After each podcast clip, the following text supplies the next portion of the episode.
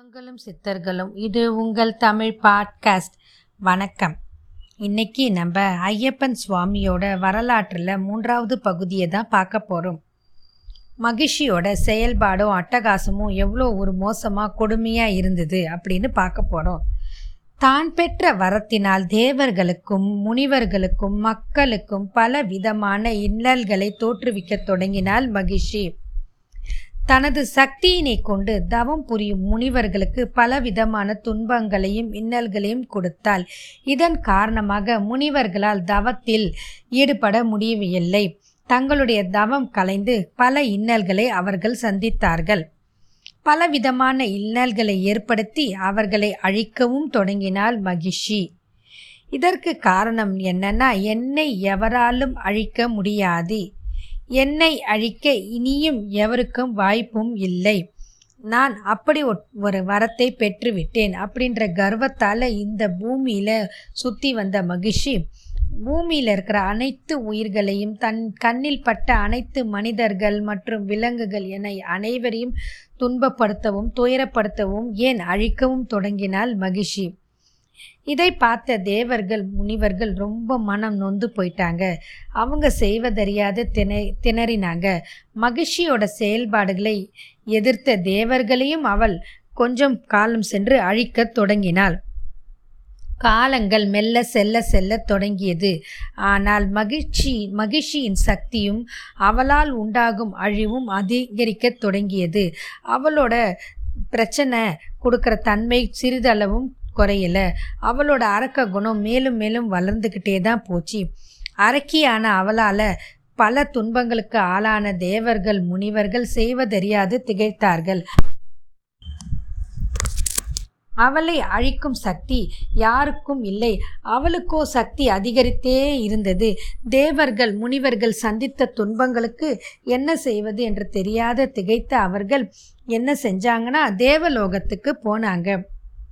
தேவலோகத்தில் தேவலோகத்தின் தலைவனான இந்திரனை சந்தித்து மகிழ்ச்சியால் நடந்து கொண்டிருக்கும் அழிவுகள் பிரச்சனைகள் அட்டுழியங்களை எடுத்து கூறி தங்களை காக்க வேண்டி தேவர்களின் வேந்தனான இந்திரனிடம் அவர்கள் கூறினார்கள். இன்னல்களை அறிந்து கொண்ட தேவேந்திரன் என்ன செஞ்சார்னா இவங்களை இன்னல்களை போக்கும் பொருட்டு மகிழ்ச்சிக்கு ஒரு முடிவு கட்டும் பொருட்டும் இதற்கு காரணமான அவரை சந்திக்க தொடங்கினார். காரணம் மகிழ்ச்சிக்கு வரம் அளித்தவர் பிரம்மதேவரே ஆவார்.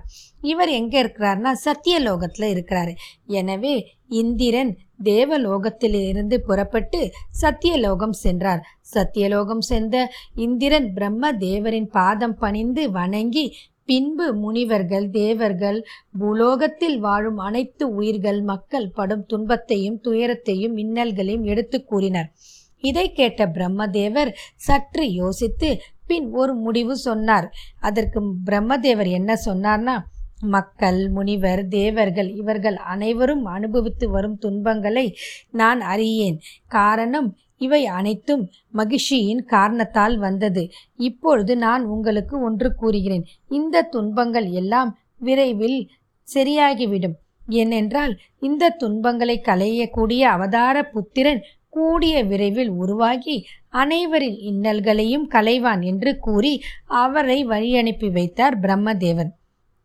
இதை கேட்ட இந்திரன் மின மிகவும் மன மகிழ்ச்சியோடு மீண்டும் இந்திரலோகம் திரும்பி பிரம்மன் கூறிய வார்த்தையை அங்கிருக்கும் தேவர்கள் முனிவர்களிடம் பகிர்ந்து கொண்டான். இதை கேட்டவுடன் தேவர்களும் முனிவர்களும் பிரம்ம தேவரின் வாக்குக்கு மரியாதை செலுத்தி மிகவும் மகிழ்ந்தார்கள்.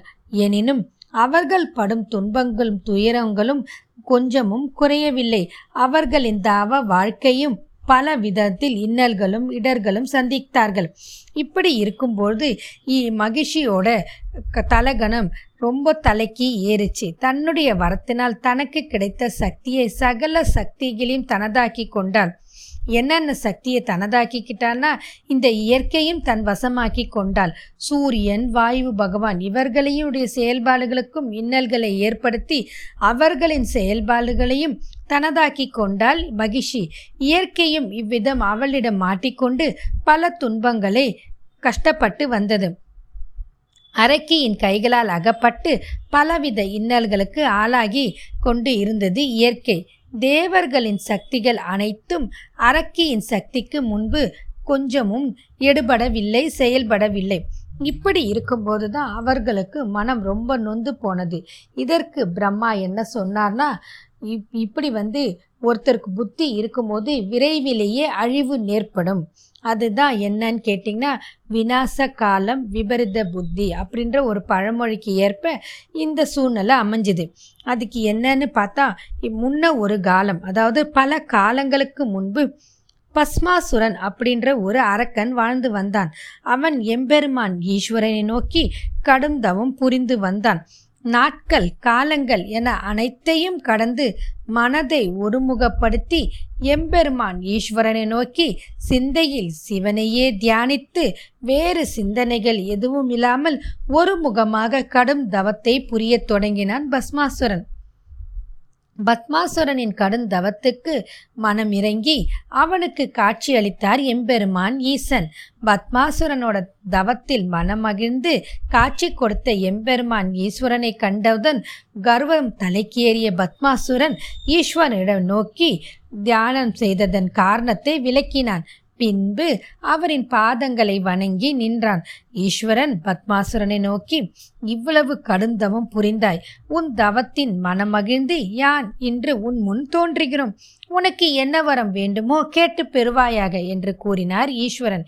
இதை கேட்ட பத்மாசுரன் வரம் பெறுதற்கு ஒரு மிக பெரிய சாமர்த்தியமாக எண்ணி அசுரன் எப்பொழுதும் வழக்கம் போல் கேட்கும் அதே வரத்தினை இந்த பஸ்மாசுரனும் ஈஸ்வரனை நோக்கி கேட்டான். அது என்ன வரம்னா தன்னை யாராலும் அழிக்க இயலாத அழிவில்லாத வாழ்க்கை வேண்டும் அப்படின்ற ஒரு வரத்தை எம்பெருமான் ஈஸ்வரனிடம் வேண்டி நின்றான்.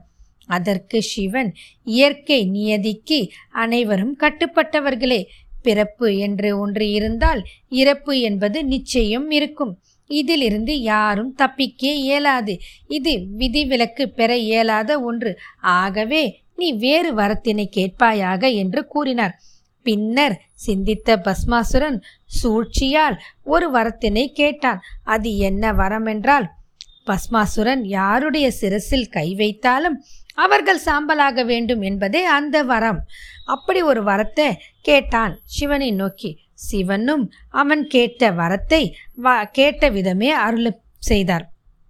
சிவபெருமான் அருளிய வரத்தை பெற்றுக்கொண்ட பஸ்மாசுரன் சிவபெருமானையே பரிசோதிக்க எண்ணி தான் வேண்டிய வரத்தினை பெற்ற அசுரன் அதனால் மிகுந்த மகிழ்ச்சியடைந்து பெற்ற வரத்தின் வலிமையை அறிந்து கொள்ள தனக்கு வரமளித்த எம்பெருமான் ஈஸ்வரனின் மீது பரிசோதிக்க முற்பட்டான். சிவபெருமான் அனைத்தும் அறிந்தவராயிற்றே. அவருக்கா இது புரியாது? அதாவது இந்த வரத்தை கொடுத்ததற்கும் ஒரு காரணம் உண்டு. தனது பக்தர்களின் செயல்பாடுகளை நன்கு அறிந்தவர் ஈஸ்வரன். எனவே வரம் அளித்த எம்பெருமான் அவ்விடமிருந்து மறைந்து விரைந்து சென்று விட்டார். பின் மக்கள் அனுபவித்து வரும் இன்னல்களில் இருந்து அவர்களை காக்கும் பொருட்டு தனது திருவிளையாடலை தொடங்கினார் எம்பெருமான் ஈசன். இதுவுடன் இந்த பதிவை நிறைவு செய்து கொள்கிறேன். மீண்டும் மற்றும் ஒரு பதிவில் சந்திப்போம். வாழ்க வளமுடன்.